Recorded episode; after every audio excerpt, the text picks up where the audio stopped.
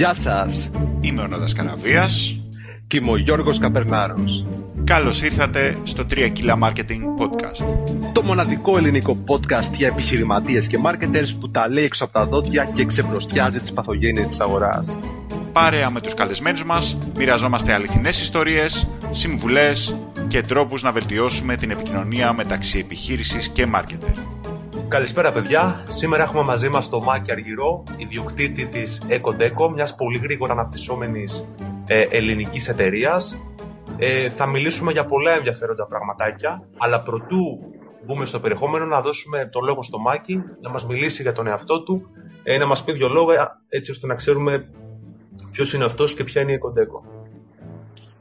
Καλησπέρα παιδιά.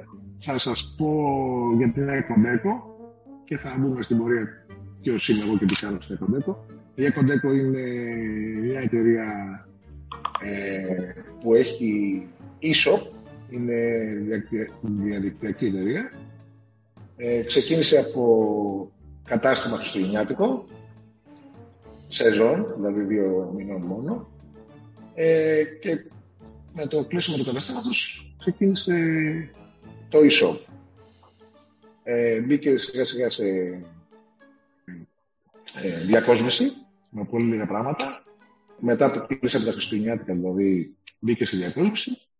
Και τον επόμενο χρόνο, βέβαια σε δύο χρόνια, μπήκαμε πάλι στα Χριστουγεννιάτικα, ε, διακόσμηση. Και τώρα έχουμε φτάσει σε ένα σημείο ότι δουλεύουμε όλο τον χρόνο, ενώ στην αρχή ήταν σχεδόν seasonal η εταιρεία, δηλαδή έκανε το τζίρο της, ό,τι τζίρο έκανε στα Χριστούγεννα και είχε κενό 4, 6 μήνες, 8 μήνες είχε κενό.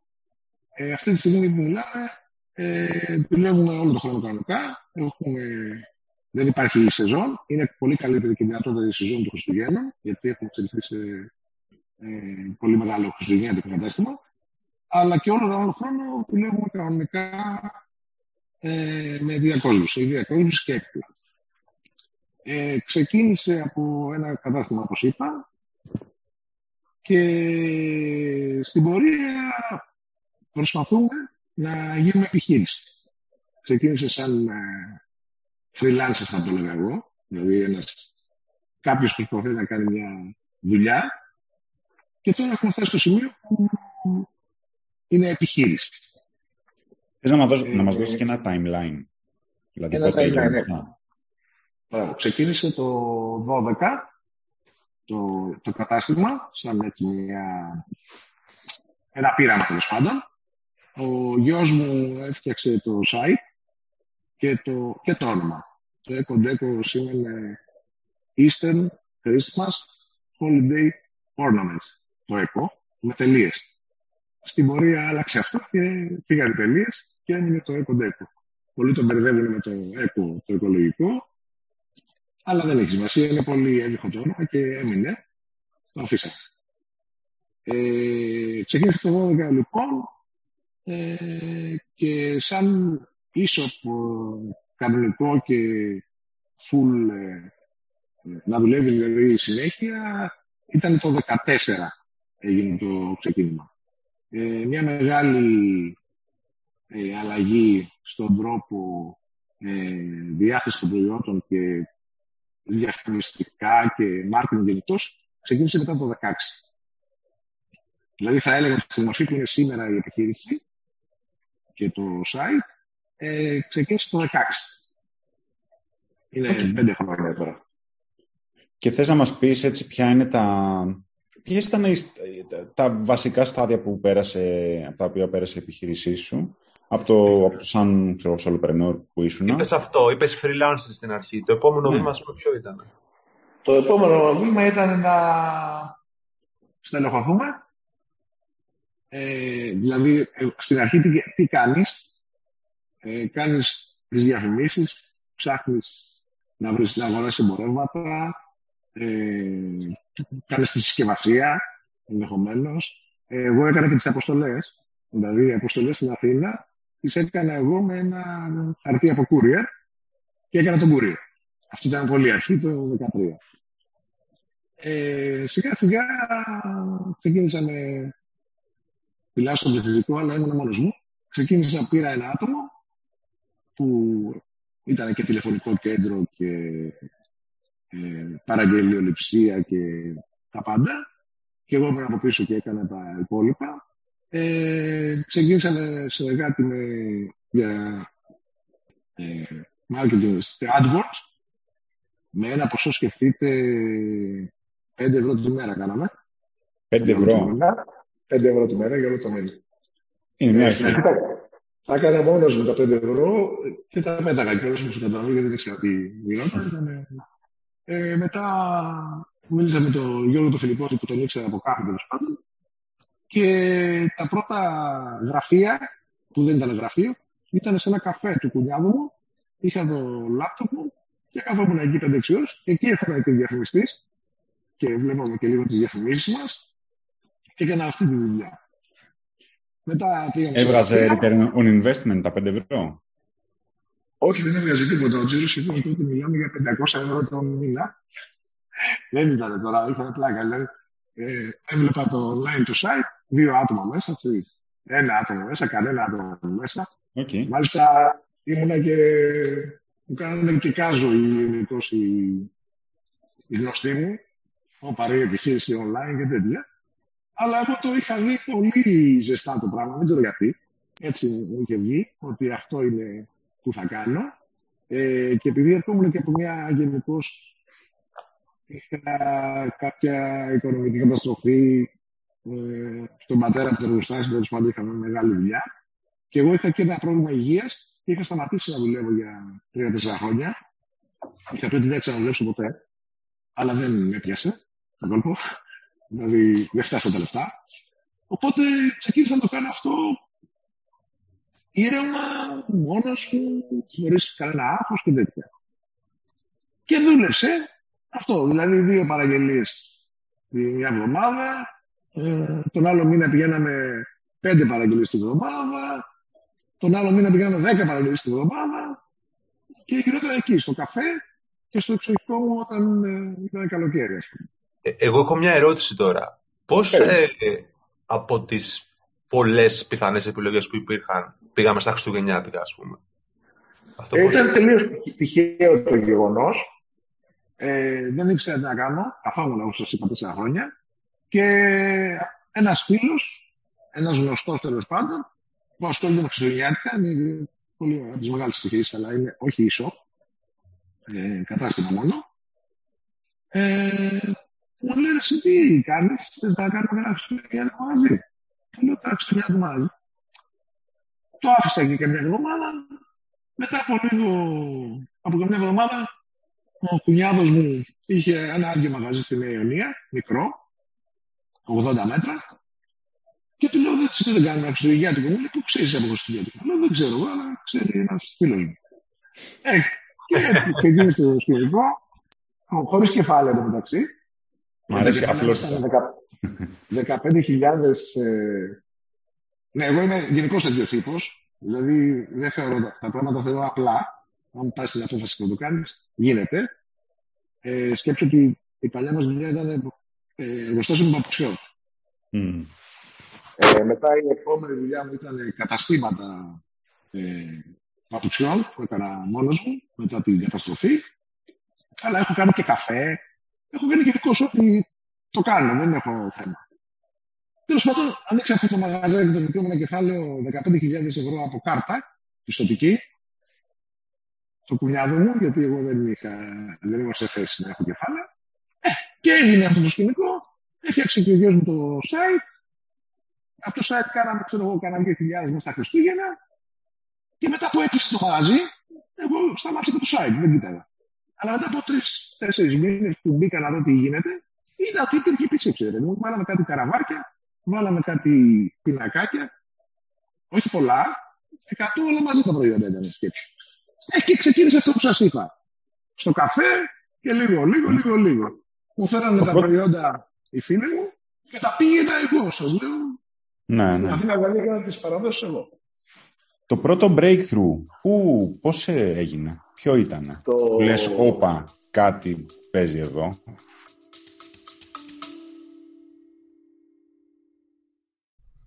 και ένα μικρό διάλειμμα για διαφημίσεις.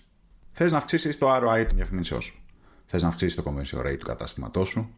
Έχεις βαρεθεί να κοιναγιά να βρεις νέους πελάτες με ads που γίνονται όλο και πιο ακριβά. Έχεις αστεία ποσοστά στα email open rates σου. Σου τα πετάνε όλα στα spam. Έχεις email addresses, αλλά δεν έχεις άλλα στοιχεία και δεν ξέρεις τι να τις κάνεις. Και απορρεί παράλληλα γιατί όλοι λένε πως το email marketing είναι το κανάλι με το μεγαλύτερο ROI με διαφορά, ενώ όλοι οι υπόλοιποι το θεωρούν σπαμάρισμα. Ε, λοιπόν, σχολήσει και δεν είναι άλλο από το μοναδικό μου course. Το email marketing είναι sexy. URL iamnondas.com κάθετος email pavla course. Λοιπόν, στη σημερινή του μορφή, πολύ συνοπτικά, γιατί δεν ξέρω και πότε θα το ακούσεις αυτό, είναι ένα live online course μέσω Zoom. Παίρνω μόλις 5 με 8 άτομα τη φορά. Αποτελείται από 8-2 ώρα διαδραστικά sessions, όπου μιλάμε για πραγματικά cases, δικά μου και δικά σας. Ε, και εννοείται καλύπτουμε όλη τη βασική θεωρία. Έχετε πρόσβαση σε online κοινότητα, έχετε resources προτινόμενα και έχετε και αρκετό homework. Λοιπόν, γενικώς αυτό που έχω ακούσει είναι το πιο πλήρες course που υπάρχει εκεί έξω και στα ελληνικά και στα αγγλικά πιστεύω. Και τα πράγματα για τα οποία μιλάμε είναι στρατηγική, funnels, copywriting, chat GPT, automation, segmentation, email software, συμπεριφορά καταναλωτή και πολλά άλλα. Το αποτέλεσμα όλου αυτού είναι πως θα μπορείς εσύ να φτιάξεις τη δικιά σου στρατηγική marketing, να διαχειριστείς όλο το email marketing ενός καταστήματος, δικού σου είτε κάποιου άλλου. iamnondas.com κάθετος email παύλα course. Ε, ήταν μετά τις πρώτες στρατηγικημένες διαφημίσεις mm-hmm. και μόλις ε, ασχολήθηκα και με το Facebook. Αυτό έγινε το 2016 που μου σύστησε ο, ο Γιώργος μια κοπέλα τη ζωή του Δρεμέτσι τέλος πάντων που ασχολείται με τα social mm-hmm. και μπήκα σε αυτή τη διαδικασία ξεκινήσαμε και είδα είχε αποτέλεσμα δηλαδή είδα ότι μπορώ, κάναμε το 50 παραγγελίες το μήνα αντί για 12 ας πούμε και τον άλλο μήνα κάναμε 150. Και άρχισε σιγά σιγά σιγά σιγά σιγά, σιγά και ανέβαινε.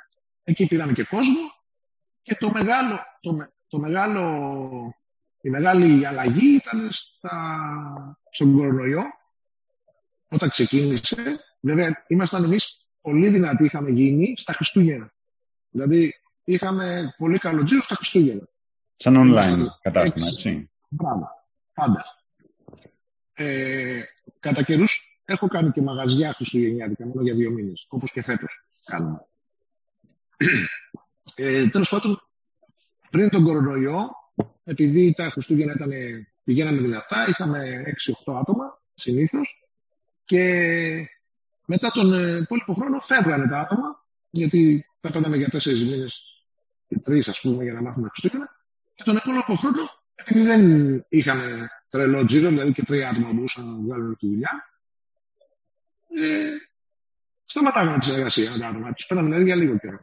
Ε, εκείνο το διάστημα του κορονοϊού, δηλαδή τον προηγούμενο Χριστούγεννα πήγαμε πολύ δυνατά και αποφάσισα τον Ιανουάριο ότι θα μείνουμε όλα τα άτομα γιατί είδα ότι άμα τα άτομα είναι έμπειρα, τα Χριστούγεννα δηλαδή μπορούν να αποδώσουν πολύ καλύτερα. Και αποφάσισα ότι θα, θα το πληρώσω το κόστος.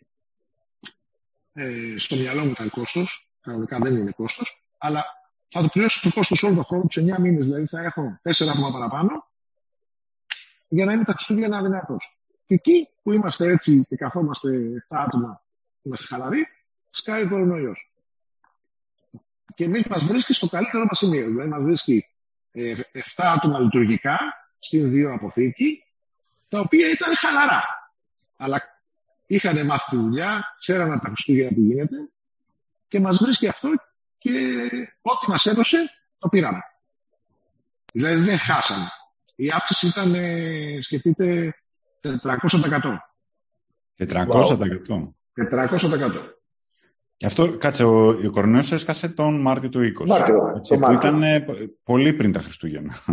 Ναι, αυτό σκεφτείτε. Ήταν μετά τα προηγούμενα Χριστούγεννα. Μπράβο, δηλαδή, τι, τι έπαιξε; Άμα κάναμε ένα χ νούμερο 100, ας πούμε, όπως κάνουμε το μήνα, εκτός Χριστουγέννων, ξαφνικά κάναμε το 400. Okay. Το, το ωραίο ποιο είναι ότι το κάναμε το 400. Δηλαδή δεν ερχόντουσαν μόνο οι παραγγελίες. Τις στέλναμε κιόλας. Αυτό είναι το ωραίο. Γιατί το, στα χρόνια του κορονοϊού που λέμε πέρσι τα Χριστούγεννα, δηλαδή μετά το καλοκαίρι του κορονοϊού που ήρθαν τα Χριστούγεννα, εκεί την πατήσαμε. Γιατί εκεί τα νούμερα ήταν πενταπλάσια, εξαπλάσια. Εγώ είχα υπολογίσει ένα πολύ συντηρητικό της τάξης των 200% και είχαμε και κόσμο για το 200% θα στα κύριοι. Αλλά πήγαμε και εκεί 400%. Και εκεί νομίζω, ε, εκείνη την περίοδο γινόταν και χαμός με τις, δηλαδή ε, γινόταν χαμός με τα courier, ελτά, τα ΕΛΤΑ, τα ACS και τα λοιπά. Δεν παρέδιδαν και εγώ είχα περιμένει, ξέρω εγώ, Ακόμα περιμένω κάτι παραγγελίες Πανικός έγινε, αλλά βρέθηκε η λύση. Δηλαδή τα ταξί δώσαμε λύση. Εμείς είχαμε τέσσερα ταξί, κάθε μέρα ερχόντουσαν, κάναμε τα πράγματα και τα πήγαιναν. Και παραδείγμα μέχρι 11 το βράδυ. Εξυπηρετήσαμε. Πάθαμε πολύ μεγάλο ναι, όχι ζημιά, θα αλλά στις 23 του μηνός, 23 Νοεμβρίου, εκεί έγινε ένα μπλοκάρισμα χοντρό από τα ΕΛΤΑ, που χάσανε την μπάλα τελείως. Και εμείς το μάθαμε αυτό όταν μας πέραν οι πελάτες μετά από 20 μέρε. Ότι είναι μπλοκαρισμένα τα πάντα και δεν κινείται φίλο. Ναι. Εντάξει. Μας ζήτανε και απαταιώνες, πήραν και. Έγινε χοντρό. Ε, αλλά ήταν τόσο μεγάλο. Δηλαδή, σκεφτείτε ότι εμείς εξυπηρετήσαμε από εκεί που εξυπηρετήσαμε 1.500 με 2.000 παραγγελίες το δίμηνο των Χριστουγέννων, 1,5 μήνα, εξυπηρετήσαμε 5.500 παραγγελίες. Τι εξυπηρετήσαμε τις 5.500. Πήραμε 6, 6,5, χάσαμε δηλαδή παραγγελίες. Αλλά εξυπηρετήσαμε 5.500 σε ένα πολύ μικρό χώρο, με πολύ μεγάλα προβλήματα. Ευτυχώς τα κλειστά τα μαγαζιά και χρησιμοποίησαμε τους δρόμους μπροστά. Δηλαδή, ερχόντουσαν τα δέντρα στο πεζοδρόμιο και φεύγανε. Είχαμε τέτοια θέματα, αλλά τα καταφέραμε πολύ καλά. Και, αλλά ήταν πολύ μεγάλη η αλλαγή ε, στον τρόπο σκέψης για την επιχείρηση.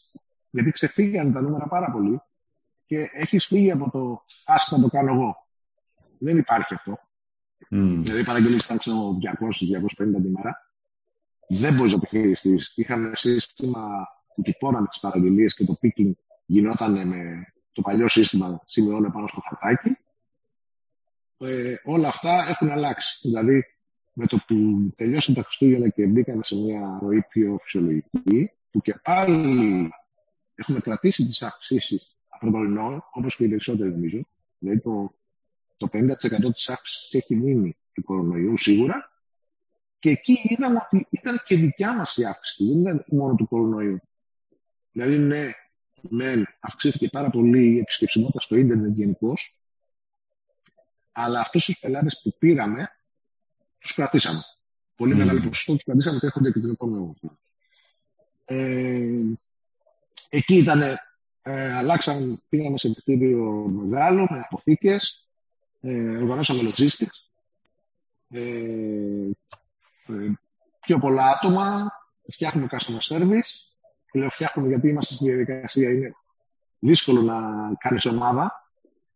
Ε, και είναι δύσκολο να κάνεις ομάδα γιατί πραγματικά πιστεύω ότι φταίνε φταίω εγώ, όπως φταίει και πολλοί επιχειρηματίες, το νούμερο ένα θέμα όπου και να μιλήσεις, με όποιον συνάδελφο που μιλήσω, είναι κόσμο βρίσκεις. Δεν βρίσκω κόσμο. Αυτό είναι το πρόβλημα. Αλλά πραγματικά πιστεύω ότι 70% είναι δικό μας θέμα. Δηλαδή δεν ξέρουμε πραγματικά τι θέλουμε από τον άνθρωπο που κάθεται απέναντί μας και δεν να προσλάβουμε.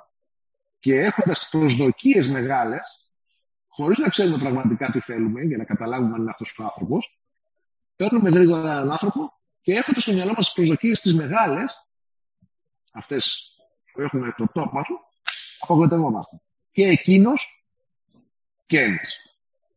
Και είναι πραγματικά, εγώ έχω αντιμετωπίσει δυσκολία. Ε, είμαι αισιόδοξος. Χτίζεται, δηλαδή με τόση ενεργεία, λες, θα χτίσω ομάδα 15 ατόμων σε μια εβδομάδα. Γιατί θα δω χιλιά άτομα. Δεν γίνεται. Δηλαδή, ένα άτομο, άντε άλλο, ένα άτομο είναι, είναι, είναι πραγματικά πολύπλοκο. Είναι mm. πολύπλοκο. Τι, τι πρέπει να προσέχει ο Ματίας στη διαδικασία αυτή; Πρέπει να, ας πούμε, να, να γράψει προσεκτικά ε, το description της δουλειάς που θέλει, έτσι ώστε να υπάρχουν ξεκάθαρες διαδικασίες. Που, που μπορεί, πώς μπορείς να τη βοηθήσεις αυτή την κατάσταση; Α, αυτή, αυτή η λογική που είναι η λογική των πολυεθνικών δηλαδή είναι τα πάντα γραμμένα και συστηματικά, βοηθάει νομίζω τα άτομα να πάνε σε μια επιχείρηση, γιατί ξέρουν από την αρχή τι θέλουν. Αλλά ε, εγώ στα, μεγέ, τα μεγέθη που είμαστε, αυτές τις πηγές είναι δικέ μου, δηλαδή, στα δικιά μου που είναι 5, 7, 10 άτομα, νομίζω ότι το κυριότερο πράγμα είναι να, να βρεις τον άνθρωπο. Να δεις τον άνθρωπο, όχι το, το, το τεχνικό. Δηλαδή, το, να ξέρει κάποιος Excel και να χειριστεί admin. Και αυτά είναι το πιο εύκολο και αν το, δεν το ξέρει, το μαθαίνει πολύ εύκολα. Όταν είναι άτομο επίπεδο, ρε παιδί μου, άλλο του, να έχει, όχι πανεπιστήμιο, α έχει κάνει το σχολείο που λέει λόγος. Το θέμα είναι να βρεις τον άνθρωπο. Δηλαδή να καταλάβεις τι άνθρωπος είναι αυτό απέναντί σου. Ταιριάζει σε σένα, σε αυτά που νομίζεις. Δηλαδή, έχεις κάποιες αξίες, ρε παιδί μου, τις οποίες αξίες τις έχεις και στην επιχείρησή σου. Δηλαδή, πρέπει να είναι πρόθυμος. Είναι πρόθυμος αυτός ο άνθρωπος. Ε, πρέπει να, να, ε, να βοηθάει. Δοκιμαστική περίοδο, ας πούμε. Επειδή, επειδή είπες πως έκανες και λάθη και δεν το έχεις, έχεις, έχεις φταίξει και εσύ αυτό το πράγμα, δεν κατάλαβα ε, ποιο ακριβώς πράγμα, οπότε θες να μου πεις τα challenges τα συγκεκριμένα. Να σου πω που έχουμε φταίξει. Ε, κάποιες στιγμές ε, είμαι τέσσερα άτομα, έρχονται τα Χριστούγεννα και λέω ρε παιδιά, ακόμα δεν έχουμε βρει άτομο. Και έρχεται κάποιος και με τη προσδοκία μου ότι θέλω να δω κάποιον καλό, το κάνω γρήγορα και λέω, κοίταξε τώρα πρέπει να πάρω κάποιον άνθρωπο να έρθει στο τηλέφωνο. Και τον παίρνεις, δηλαδή φοβάσαι μήπως δεν θα βρεις άλλο, δεν θα βρεις γρήγορα άλλο, mm-hmm. και παίρνεις έναν άνθρωπο που απλώς σου λένε είσαι καλός. Δεν του δίνεις τον χρόνο. Δηλαδή, εγώ αυτή τη στιγμή είμαι στη διαδικασία, έχω γράψει τι θέλω από έναν άνθρωπο, ποιε αξίες πρέπει να έχει από τον άνθρωπο. Ε, ακούγεται λίγο ρομαντικό ποιε αξίες, αλλά από εκεί ξεκινάει. Δεν, δεν γίνεται αλλιώς. Δηλαδή, ένα άνθρωπος αυτός ε, τι, τι βλέπει για το μέλλον του; Μία ερώτηση που κάνω πάντα είναι κλείνει στα μάτια και τα ανοίγεις σε πέντε χρόνια. Τα ανοίγεις και είναι πέντε χρόνια μετά. Πώς είσαι; Και εκεί που θα πάμε καλά στη συνέντευξη και μου αρέσουν τα πράγματα, ακούω, ας πούμε, ε, θέλω να έχω πει στο δημόσιο γιατί έχω σπουδάσει χάδε. Και ε, τότε πρέπει να σταματήσεις τη συνέντευξη ή να πεις ευχαριστούμε πολύ, θα σας ειδοποιήσουμε. Εγώ όμως το έκανα δύο φορές αυτό, δηλαδή πήρα μια απάντηση που ε, ξόφθαλμα ήταν ότι δεν είναι για να έρθει μια δουλειά και να αναπτυχθεί. Το έκανα δύο φορές. Γιατί το έκανα δύο φορές και πήρα το άτομο αυτό. Γιατί λέω, εντάξει, τώρα θα του αρέσει, ε, εγώ θέλω, βιάζομαι, πρέπει να στελεχώσω το κομμάτια και το έκανα. Το ένα ευδοκίμησε για ένα μήνα και το άλλο για 15 μέρες. Το ένα διέκοψε εγώ τη εργασία, το άλλο διέκοψε εκείνος. Εγώ πάντως νόμιζα πως έχουμε ανεργία εδώ στην Ελλάδα και υπάρχει υπερπληθώρα προσφοράς. Υπάρχει πάρα πολλοί κόσμος άνεργος. Υπάρχει ένα πολύ μεγάλο ποσοστό που δεν θέλει να δουλέψει. Δηλαδή, σκέψω ότι μπορεί να πάρω 200 βιογραφικά να κλείσουμε 30 ραντεβού και να έρθουν τα 15. Ναι. Τα άλλα 15 δεν ήρθαν ποτέ. Είναι, υπάρχουν άνθρωποι που στέλνουν απλώς βιογραφικά για να λένε στο μυαλό τους ότι ψάχνουν δουλειά. Ενώ στην ουσία δεν θέλουν να πάνε σε καμία δουλειά. Okay. Έχουμε, έχουμε ανεργία, πολύ, υπάρχουν πολύ καλά άτομα έξω. Δεν, υπά, δεν είναι το σύνολο αυτό. Εμείς, ο καθένας ε, με τον τρόπο του και με τη και με τη διέστησή του κάποια στιγμή θα τον προσελκύσει. Δηλαδή πρέπει να είμαστε και εμείς έτοιμοι για να προσελκύσουμε τα άτομα που θέλουμε. Με τη λογική δεν υπάρχει κανένας έξω όλου είναι άχρηστη και τέτοια, δεν πρόκειται να βρεις ποτέ κανένα άτομο. Όταν έχεις βάλει το μυαλό στη διαδικασία αυτή, δεν υπάρχει περίπτωση να βρεις άτομο. Εγώ είμαι αισιόδοξο, θέλω να βρω άτομο, ξέρω ότι υπάρχουν άτομα και κάποια στιγμή θα δέσουμε θα γίνουμε 10 άτομα. Είμαστε 6 τώρα. Ωραία. Γίνουμε 10 άτομα. Πιστεύω είμαι θετικός άνθρωπος γενικώς και μόνο έτσι μπορεί να κάνεις κάτι. Ε, Ωραία. Να πούμε λίγο για την. Το είπαν αυτό, πώς ε, αντιμετωπίζουμε το, την εποχικότητα σε εμάς που έχουμε τα Χριστούγεννα, που είναι δυνατά. Τι θέλετε άλλο να... Ε, ε, εγώ θα ήθελα να... Sorry. Πεςτε μου. Τι, θα, τι εγώ θα ήθελα λίγο έτσι να το γυρίσουμε και να, το εστια, να εστιάσουμε την κουβέντα λίγο στο digital marketing της επιχείρησης. πώς το έχεις διαχειριστεί, Okay. δηλαδή σε, σε σχέση με τις συνεργασίες που μπορεί να έχεις, έχεις στραφεί σε freelancers, έχεις στραφεί σε γνωστούς, έχεις στραφεί σε κάποιο agency. Πώς έχει μεταμορφωθεί η επιχείρησή σου με το digital και τι εργαλεία Okay. χρησιμοποιείτε, όλα αυτά. Ένα, ένα, Οκ, μια, οκ, παρένθε- οκ. μια παρένθεσούλα εδώ πέρα. Ε, εγώ θα ήθελα να ξέρω και πότε Ναι. ξεκίνησες να κάνεις συνεργασίες, αν έχεις κάνει συνεργασίες. Φαντάζομαι δεν θα έγινε από την πρώτη μέρα αυτό. Θα έπρεπε...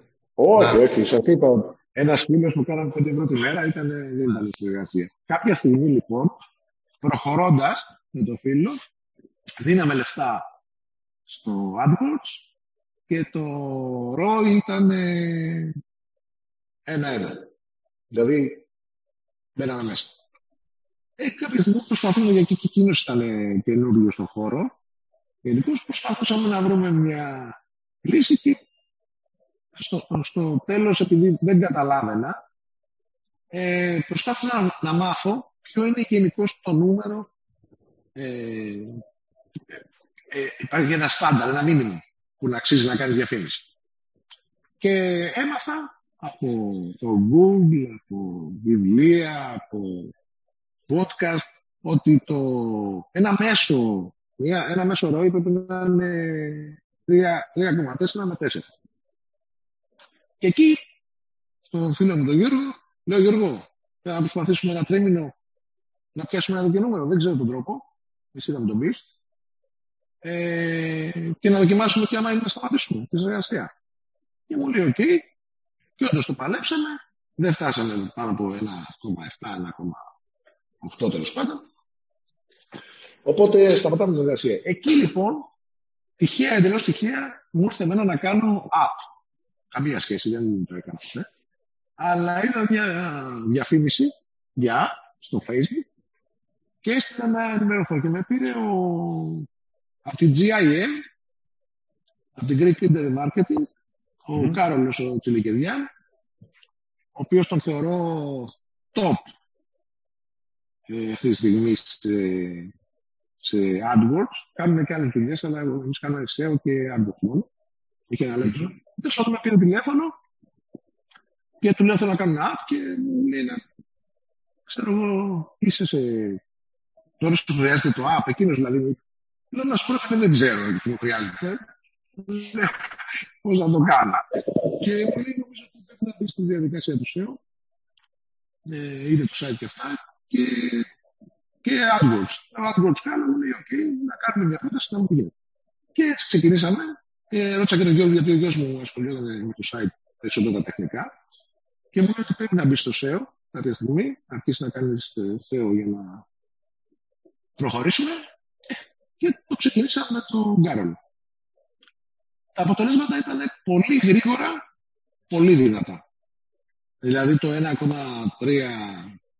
το 3,4 και το 4 το φτάσαμε στο τρίμηνο Με Google AdWords. με Google AdWords. OK. Ε, και το SEO βοήθησε βέβαια σε αυτό. Αλλά γενικώς μου έχουν ένα account manager που ξέρουν τι κάνουν. Ε, μου δίνουν report. Ε, τους δίνω εγώ τι θέλω περίπου να κάνω και εκείνοι μου βρίσκουν τις λύσεις. Και τα αποτελέσματα είναι πραγματικά πολύ καλά. Παράλληλα, δυναμώσαμε τη σχέση μας και το investment στο Facebook και στα social γενικά και στο Instagram. Μμμ. Και από το, θα πω από το 18 και μετά αυτό ξεκίνησε η συνεργασία το 17, η, η αίρεση συνεργασία, από το 18 και μετά τα αποτέλεσματα είναι πολύ δυνατά. Και εγώ έχω μπει και στη λογική γιατί, ξέρεις, στην αρχή, όταν δεν ξέρεις, ε, θα κάνω AdWords, θα κάνω διαφήμιση. Δηλαδή. Μμ. Κάνεις διαφήμιση. Τι, τι, από πού έρχεται, εντάξει, έχουμε το site, έχουμε 600 κατηγορίες προϊόντων. Έχουμε αυτή τη στιγμή. Και εγώ, ας πούμε, τους έλεγα, «Ε, θέλω ρε παιδιά τα από τη διακόσμηση τείχου το τάδε να πουλήσω. Και μου λέει, δεν γίνεται. Μου λέγανε, ας πούμε, δεν μπορώ να κάνω τέτοιες διαφημίσεις. Δεν μπορώ να κάνεις μου λέει, 650 διαφημίσεις κατηγορίες. Μου βρήκανε τον τρόπο, μου είδανε, μου είπανε πως είναι ο σωστός τρόπος, μάλλον και τον κάναμε. Ε, ρίξαμε στο facebook ότι έχει εικόνα και θέλουμε να προ- ε, προϊόντα συγκεκριμένα και κατηγορίες συγκεκριμένες το κάνουμε μέσω facebook. λέει βοηθητικά το AdWords σε τέτοια θέματα. Ε, και μετά μπήκαμε στο email marketing.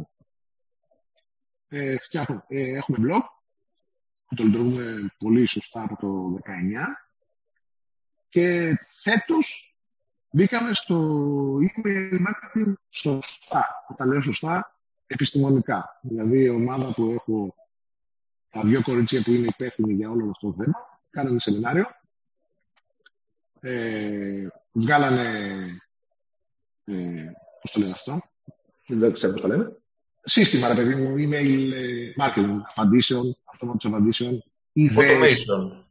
Μπράβο. Αυτοματοποιήσεις, ναι. ναι. Μπράβο, αυτοματοποιήσεις. Ε, και ξαφνικά εκεί που κάναμε email marketing έτσι, αλλά παραμυθένια. Ότι Πώς το κάνατε πριν; Ένα blog, κάνα, ένα blog γράφαμε, το οποίο το έγραφε και άσχετος και το στέλναμε κάθε Παρασκευή, μια φορά την εβδομάδα, στέλναμε ένα blog. Και βάζαμε και τέσσερα προϊόντα από κάτω και τέτοια. Τα έσοδά μας ήταν του τύπου 150 ευρώ σε αυτό το στυλ. Okay. Ε, από το email. Την... Ναι, ναι. Έχουμε την contact picture για μαζεύουμε τα mail και αυτά τέλος και διαχείριση. Mm-hmm. Και το, το 21, μετά το φέτος δηλαδή τον Φεβρουάριο. Ε, κάναμε τα σεμινάρια, προχωρήσαμε κάποια σεμινάρια, κάναμε και στήσαμε καινούργια τους μηχανισμούς από την αρχή. Το δέσαμε με όλο το κόνσεπτ της επιχείρησης, γιατί υπάρχει ένα κόνσεπτ. Ε, και το να στήσεις το email marketing επειδή έγραψες ένα blog δεν ε, κάνει τίποτα. Ε, δέσαμε όλο, το automation ε, και τα προ... στήσαμε ένα προϊόντικό. Α, αυτό ήταν το, το βασικό ήταν αυτό. Στήξαμε ένα προϊόντικό, προωθητικό πρόγραμμα για όλο τον χρόνο.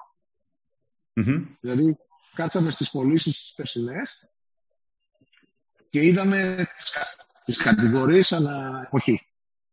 Okay. Δηλαδή, λέμε το πρώτο τρίμηνο, έχουμε 200 στίχου που πουλάει τρελά και το μπάνιο σου.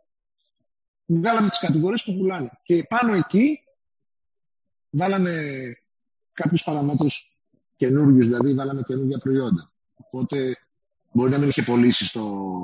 η κουζίνα πέρσι, αλλά τώρα που έχουμε βάλει, έχουμε αλλάξει άλλες τρεις κατηγορίες καινούργιες, θα έχει. Οπότε τέλος πάντων στήσαμε ένα προγραμματισμό.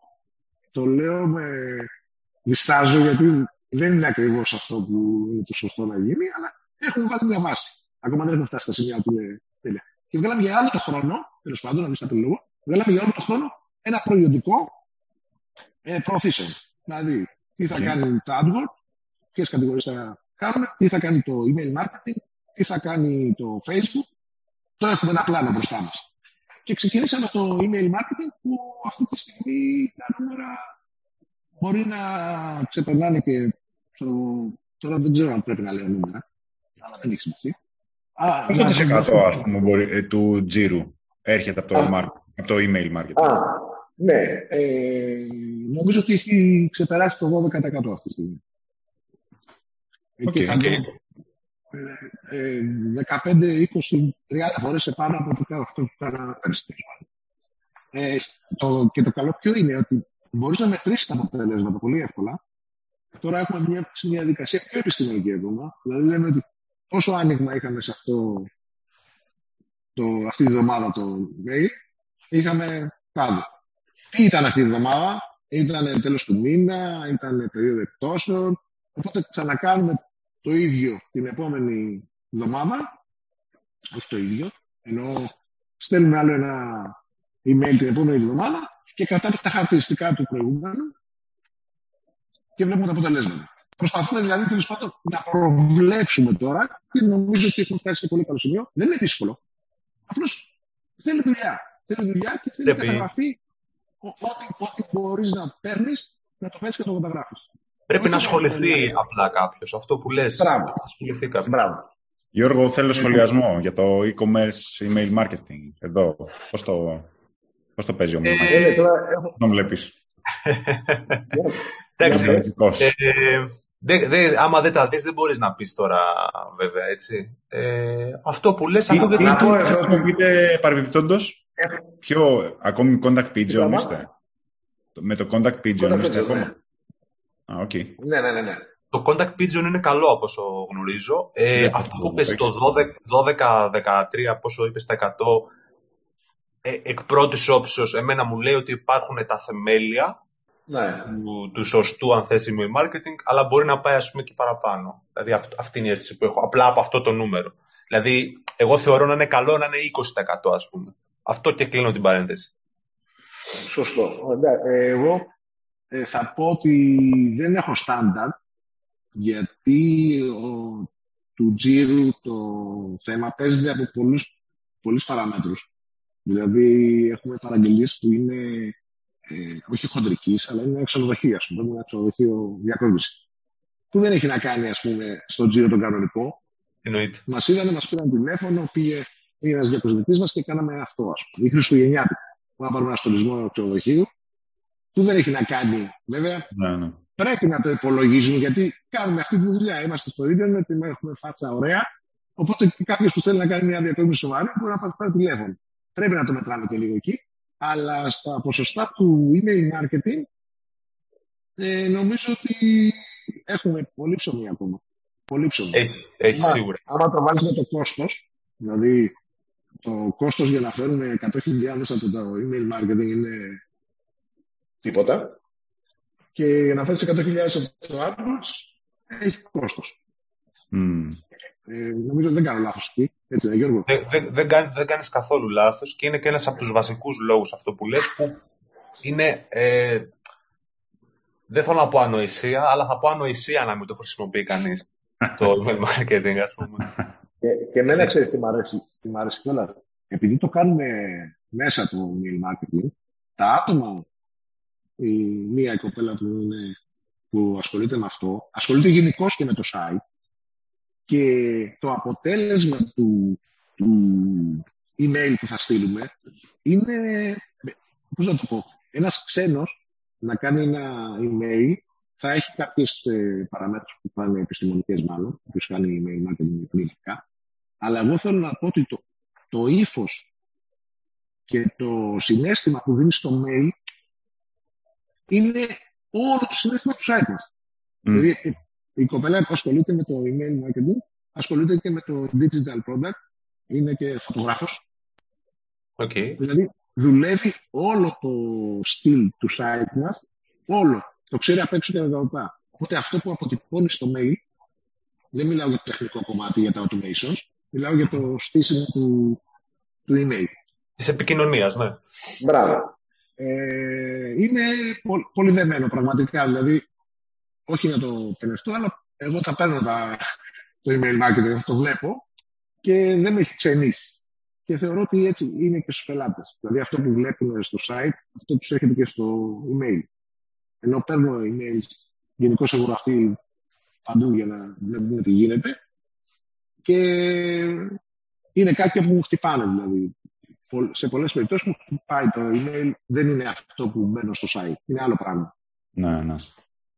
Ε, έχουμε προχωρήσει και ακόμα σε ένα βήμα παραπάνω. Έχουμε content, ε, content manager, η οποία είναι γυναίκα μου, η οποία η δουλειά της ε, είναι φιλόλογος, ήταν φιλόλογος, και λέω ήταν γιατί ήταν στο δημόσιο και παραιτήθηκε, γιατί είδε αυτό που κα- που προσπαθούμε να κάνουμε εδώ και κάνει και εκείνη σεμινάρια για direct marketing copywriting, τα πάντα γενικώς και έχει αναλάβει όλο το, το ό,τι γράφεται το στο site το κάνει ένας άνθρωπος. Έχουμε βγάλει e-book διακόμισης. Τώρα βγάζουμε ένα άλλο e-book ε, Χριστουγέννων. Ε, βγάζουμε οδηγό αγοράς. Μην αγοράσεις Χριστουγεννιάτικο βέβαια αν δεν βγεις στον οδηγό αγοράς. Κάνουμε δηλαδή πάμε πολύ στην ποιότητα. Θέλουμε να ρίξουμε ό,τι μπορούμε στην ποιότητα και να καταλάβει ο κόσμος ότι θέλουμε να του προσφέρουμε το απόλυτο. Θέλουμε να πάρει ακριβώς αυτό που είδε στο site και η επιτυχία μας μεγάλη είναι αυτή. Όποιος πελάτης παραλάβει, να παραλάβει και να, και να ανοίξει το πακέτο του και να έχει μέσα αυτό που εμείς που είχαμε δώσει να καταλάβει ότι θα πάρει. Ο κόσμος του ίντερνετ είναι κρύος. Από την άποψη ότι πολλοί έχουν στο μυαλό τους ότι βλέπουν το το. Ε; Δεν άκουσα. Έχουμε λίγο ε, καθυστέρηση νομίζω. Ναι, ναι, κάτι έγινε. Ε, Εμείς τώρα όλη η φιλοσοφία μας είναι στημένη σε αυτό, να γιώσουμε το ίντερνετ. Ε, ακόμα και τα καταστήματα που φτιάχνουμε, δηλαδή τώρα φτιάχνουμε τα γραφεία μας και μπροστά έχουμε φυσικό χώρο που παίρνει κατάστημα, με τη λογική το κατάστημα θα μπαίνει μέσα στα γραφεία. Δηλαδή θα υπάρχουν και προϊόντα που θα είναι μέσα στα γραφεία, στο διάδρομο μας, ας πούμε. Και ο κόσμος θα μπορεί να μπει να ψωνίσει και θα βλέπει τις κοπέλες, τα παιδιά που δουλεύουν στα κομπιούτερ τους και ποια είναι η λογική μας; Είμαστε αληθινοί.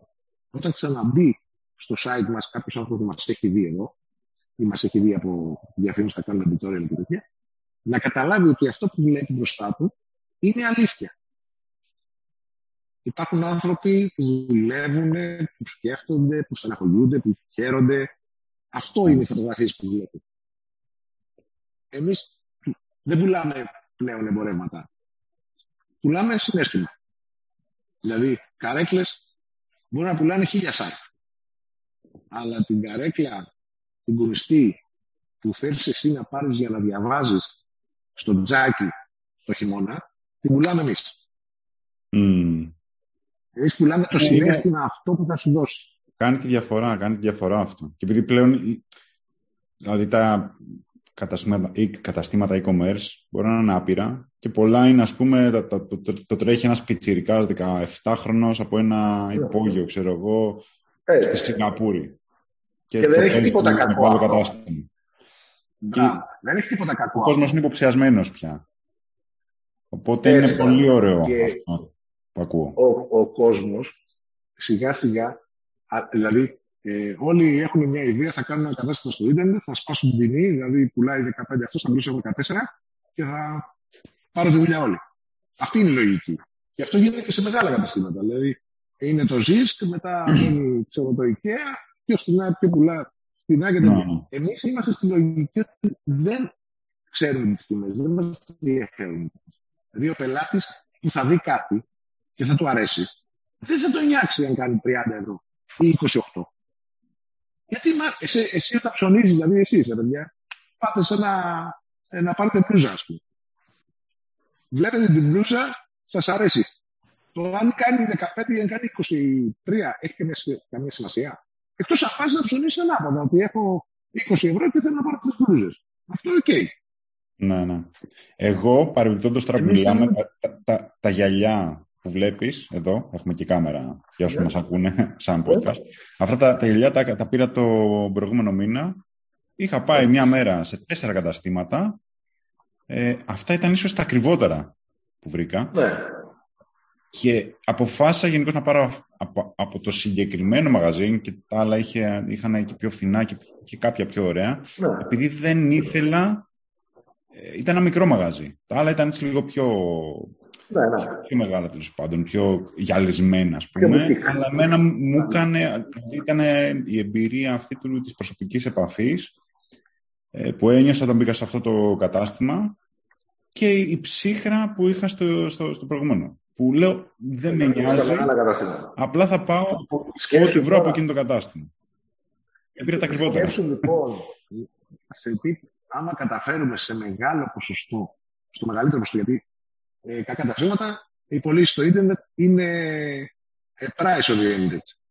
Οι περισσότεροι mm. πελάτες. Αλλά εμείς απευθυνόμαστε στους πελάτες που θέλουν να αγοράσουν την ποιότητα, δηλαδή ισχύει τιμής ε, και προσφέρω αντιληφθή σας αξία, μάλλον να το πω. Και λεφτά που πληρώνεις, σε εμάς είναι πάρα πολύ μεγάλη. Εμείς του δίνουμε, του δίνουμε, καταλαβαίνει ο πελάτης ότι αυτό που παίρνει γι' αυτό είναι αξίζει εκατομμύρια. Κατάλαβες τι λέω; Αυτό που είπα πριν το συνέστημα. Αυτό δεν πληρώνεται με τίποτα. Ωραία. Ε, εγώ ήθελα να ρωτήσω τώρα μια ερώτηση που έπρεπε να έχουμε κάνει εδώ ναι. και ώρα. Μας είπες τα ωραία, ναι. πόσο ωραία αναπτυχθήκατε, πόσο πολύ βοήθησε το email marketing, πώς θα χρησιμοποιήσατε όλα αυτά τα digital tools. disaster stories δεν έχεις από όλη αυτή την πορεία σου. Είμαι σίγουρος πως έχεις αρκετά. Κοίταξε, Και τι με έμαθες; την, έννοια, με την έννοια που του λες disaster stories έχω πάρα πολλές.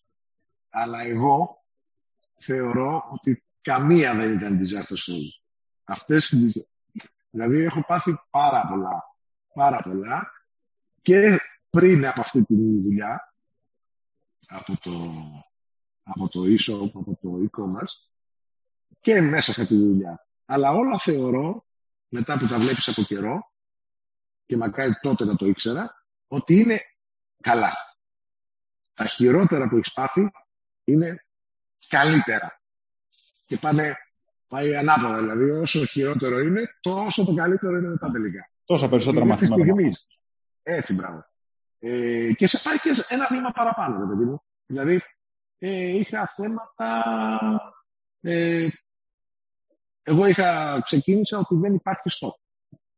Οκ. Το- Το πάνω να πει δεν υπάρχει stock, παρά να πει ότι παραγγέλνεις μετά την πώληση. Αλλά το παραγγέλνεις μετά την πώληση ε, πρέπει να υπάρχει. Γιατί ε, ξεκινήσαμε χωρίς XML. Βάζαμε τα προϊόντα μόνοι μας, είχαμε πέντε προμηθευτές ας πούμε, έξι που βάζαμε καινούριο, βάζαμε τα προϊόντα μέσα, τα ανεβάζαμε και τι κάναμε, κάθε εβδομάδα τσεκάραμε το site του προμηθευτή με το δικό μας Α, αν είναι πάνω του, δεν το κατεβάσουμε. Να σου πω ότι χάναμε, ε, στέλναμε το 65% των παραγγελίων μας. Δηλαδή το 16 και το 17 ε, παίρναμε χίλιες παραγγελίες και στέλναμε 650. Και τις Και άλλες πότε- τις στέλναμε γιατί δεν υπήρχαν τα προϊόντα. Και παίρναμε τηλέφωνο, παίρναμε τηλέφωνο, τον πελάτη δεν υπάρχει αυτό και τέτοια. Τα γνωστά. Οκ. Αυτή τη στιγμή που μιλάμε, με αυτό το μάθημα, XML, εγώ πιστεύω ότι μάθαμε τους προμηθευτές μας να μπουν σε αυτό το παιχνίδι. Αυτή τη στιγμή μιλάμε το ξεπερνούμε το 95% των παραγγελιών. Και το άλλο 5% είναι οι ακυρώσεις ή δικό μας σφάλμα, αλλά δεν υπερβαίνει το 1%. Εγώ τράβηξα ένα πολύ μεγάλο λούκι, θα το πω, για να βρω προμηθευτές. Εγώ το ξεκίνησα το 12 σας είπα. Το 13 λοιπόν, από το 13 και μετά πήγαινε σε εκθέσεις. Στο Μετροπόλιτο, στην εκθέση του Βαράδικου. Και εκεί έχει προμηθευτές. Και εγώ τους έπαινα μέσα, να λέει, γεια σας, συστηνόμουν έκο τίκο, λέει που έχει το κατάστημα σας, εδώ δεν έχουμε κατάστημα, είμαστε εικόνες μόνο. Αν καλά, εντάξει, ευχαριστώ πολύ. Και με διώχναν όλοι, όταν λέμε όλοι, ε, οι πόρτες που έτρωγα ήταν απ- απίστευτες. Ε, αφού τρεπόμουν, δηλαδή, το δεύτερο χρόνο, ε, πήγαινα και τρεπόμουν να πω εκοντέκο ε, ίσο. Γιατί οι περισσότεροι δεν καταλάβαιναν. Κάποιοι σχεδόν με βρίζανε. Δηλαδή, κάτσε ρε φίλε και θες εσύ τώρα με πέντε φωτογραφίες να κάνεις δουλειά και να μην κάνεις καμία επένδυση. Και ο άλλος έχει μαγαζί. Και στην αρχή προσπαθούσα να εξηγήσω και ρε παιδιά, όχι δεν είναι έτσι, έχουμε και εμείς, ε, πληρώνουμε διαφημίσεις, κάνουμε, έχουμε κόσμο που δεν είναι ε, μια φωτογραφία και γεια σας.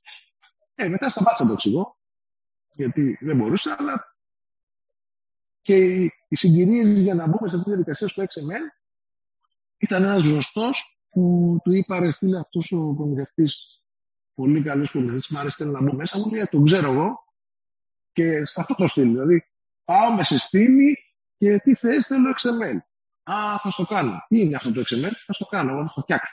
Σε αυτό- Και έτσι μπήκαμε στη διαδικασία. Ε, το disaster story ε, δεν θα το πω disaster story. Keep the ceiling μονίμως επειδή σκέφτεσαι μικρά συνήθως και εγώ και οι περισσότεροι σκέφτεται μικρά, φοβάται λέει θα κάνουμε 10 οπότε δουλεύουμε αλλά δεν θα κάνουμε 10 μήπως κάνουμε 5 οπότε δουλεύουμε για 5 και ξαφνικά σου δίνει το 10 και πας στο κεφάλι στον τοίχο και δεν μπορείς να κάνεις τίποτα. Θέλω να πω ότι να μην βάζουμε όρια, να δουλεύουμε για το καλύτερο και να ετοιμαζόμαστε για το καλύτερο. Ε, όλοι μου λέγανε, καλά μου λέει τώρα, 1500 μέρα κτηρίο, τι κάνεις; Αφού στα 120 ήσουν και μια χαρά το δούλεψες.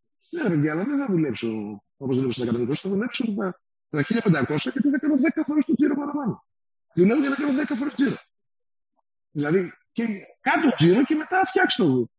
Κάνει το τζίρο και μετά πρωτάτομα. Μα δεν γίνεται έτσι, παιδιά.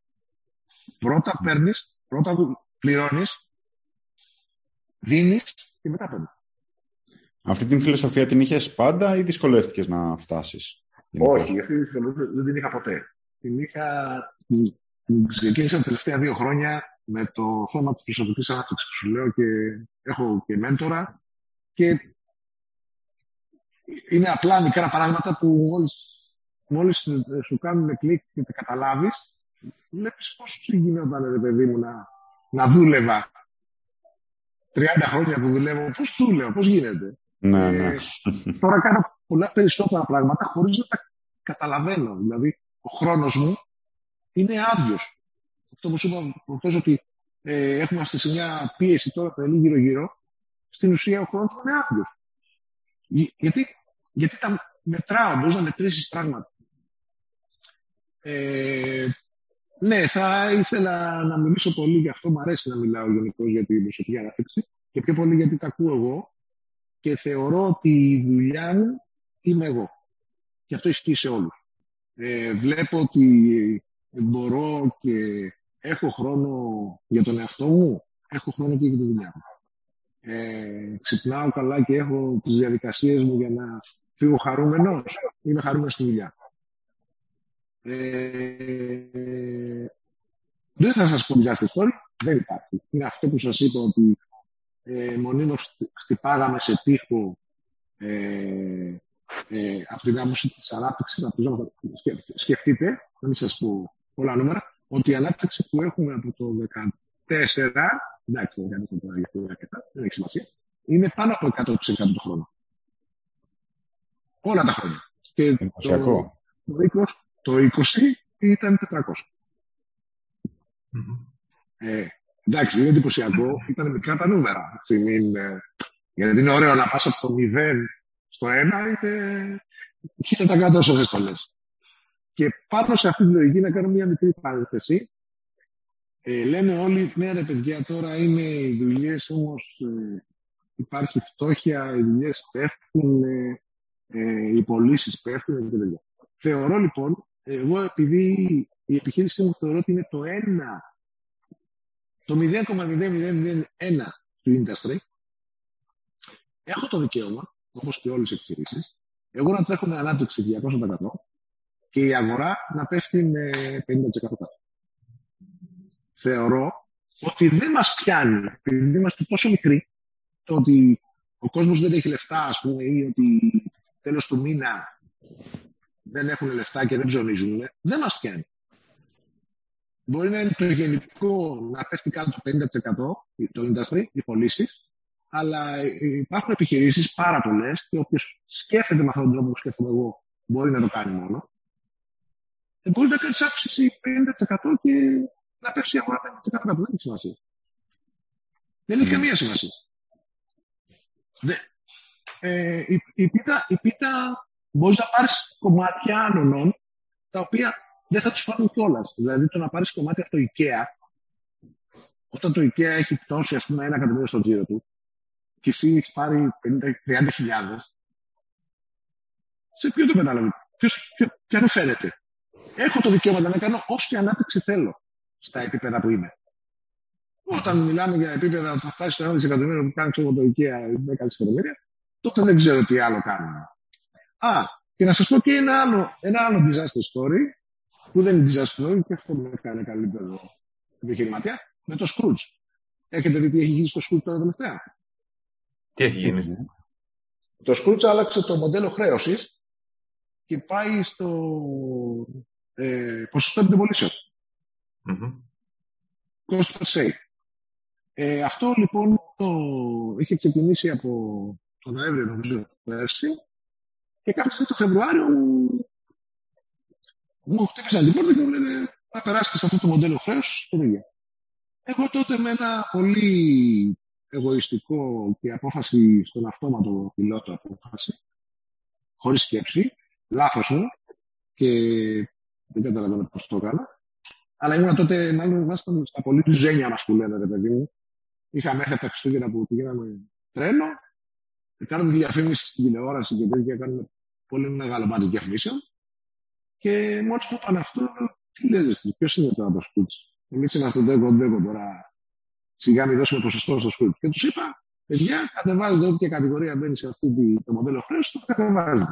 Το, δεν θα, δεν θα πληρώνουμε έτσι. Μου λέει εντάξει. Και το κάναμε. Λοιπόν, 1η Φεβρουαρίου με 30 Αυγούστου, αυτό το 7 μήνο, να σας πω μια πτώση τζίρου που είναι από τους Σκρούτζ. 75%. Καρδιά μου. Καταλαβαίνετε τι λέω; Αυτό δηλαδή, ε, συγγνώμη για να καταλάβω. Ε, ναι. δε, δεν σαν έβαζαν στην, στην, στο ranking όσους, κατα... όσους δεν κατα... δέχονταν το νέο σύστημα. Δεν κατάλαβα. Όχι, κατέβαινε η κατηγορία τελείως. Κατέβαινε η κατηγορία. Γιατί λέει έπικλα, μου. Τσακ, εγώ δεν θέλω, κατέβαινε η προϊόντα. Τελείως, φεύγανε τα προϊόντα. Mm-hmm. Αλλά το, το Scrooge δεν έχει μόνο αυτό. Ακούστε και το άλλο. Όποιος πελάτης μπήκε αγοράσει από το Scrooge, για ένα μήνα κρατάει παράθυρο, τα cookies, και από και να ξαναμπεί αυτός ο πελάτης, κατευθείαν να μπει στο site μου, εγώ πληρώνω ποσοστό στο Scrooge. Ναι. Είναι λίγο. Και σκέψω ότι αυτό γίνεται εφόρο ζωή. Γιατί άμα πει ο πελάτης αυτό το μήνα και σε 20 μέρε ξαναμπεί, ξαναμετράει το παράθυρο από, άμα αγοράσει από αυτό το μήνα. Καταλαβαίνετε. να καθαρίζει τα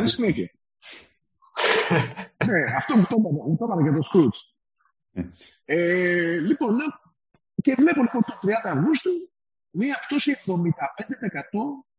από το Scrooge. Δηλαδή, παίρναμε 100 αυτό το εξάμεινο και πήραμε 25. Τόσο μεγάλη πτώση. Βάλτε όμως τώρα, βάλτε αυτό στο μυαλό σας ότι εμείς η αύξησή μας είναι 40%. Στο 8 μήνο οι πωλήσεις μας έχουν παρουσιάζουν αύξηση 40%. Άκου τώρα λοιπόν, έχουμε μείωση από το Scrooge 75%. Παρ' όλα αυτά όμως έχουμε αύξηση. Οπότε η πρώτη, η πρώτη αντίδρασή μου είναι ε, εντάξει, τις πήραμε τις πωλήσεις. Τις χάσαμε από το Scrooge, αλλά τις πήραμε εμείς. Σαν διαφήμιση μας. Ισχύει όμως αυτό; Δεν ισχύει. Γιατί, γιατί δεν ισχύει; Γιατί φέτος είχαμε το... Ε, ε, πολύ περίεργο, δεν, μπορούσα να το, να το συλλάβω ποια είναι η απάντησή του, μέχρι που είδα το Scrooge. Είχαμε 50% πτώση στις παραγγελίες σαν νούμερο και 40% αύξηση του τζίρου. Τι σημαίνει αυτό; Μεγαλύτερο... Μεγαλύτερο Ναι, μεγαλύτερα πράγματα πουλάγαμε. Δηλαδή πουλάγαμε έπιπλα.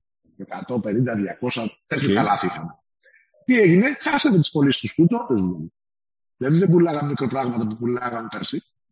Από, ξέρω εγώ, χίλιες παραγγελίες πέρσι το μήνα με 100 τζίρο. Και φέτος κάνουμε ε, 500 παραγγελίες το μήνα με 150 τζίρο. Ο τζίρος λοιπόν τους Σκρούτ χάθηκε. Και πήραμε την απόφαση να μπούμε στο Σκρούτ. Γιατί μίλησα και με έναν πολύ καλό μου φίλο επιχειρηματία και μου λέει να σε ρωτήσω κάτι ρήμα και άμα ερχόμουν εγώ και σου έλεγα θα σου φέρω 100.000 πωλήσεις. Μπορείς να μου δώσεις το 20% των κερδών σου. Θα μου λέγεις όχι. Του λέω όχι, άμα ήταν έξτρα, τι πειράζει, ας μην κερδίσω 30, να κερδίσω 10. Αφού μου λέει είναι έξτρα. Και μου λέει, με αυτή τη λογική γιατί το έκανε στο σκούτσο. Και πολύ απλή λογική είναι, γιατί το έκανε. Και τελικά ξαναπήκαμε στο σκούτσο, τώρα ξεκίνησαμε αυτή τη εβδομάδα και ήδη βλέπω αποτελέσματα σε μικρό mm. πράγμα. Δηλαδή δουλεύει το σκούτσο. Και με τη λογική ότι δουλεύει στο φέρνει κόσμο, δώσ' του αυτό που πρέπει. Δεν πειράζει. Υπάρχουν, αυτό τι ήθελα να πω, οι αποφάσεις και σε τέτοια νούμερα που έχουμε φτάσει και εμείς, που είναι μικρά αλλά και μεγάλα ταυτόχρονα, δεν πρέπει να παίρνονται στη στιγμή. Πρέπει να κάτσει ήρεμα, να το δεις, να χαλάσεις μια-δυο ώρες, να σκεφτείς, να δεις παράμετρου και να απαντήσεις. Εγώ απάντησα και πήρα απόφαση, όχι εγώ, το εγώ μου, ότι κάτσε, δε, ποιοι είμαστε. Εμείς τώρα εμείς είμαστε το εκοντέκο, δεν είμαστε τώρα να σκύψει ο Σκρούτ. Αυτό έγινε. Όπως παίρνεις την απόφαση, ας πούμε, για μια κοπέλα, ας πούμε, όταν είσαι 15 χρονών. Σε αυτό το στυλ.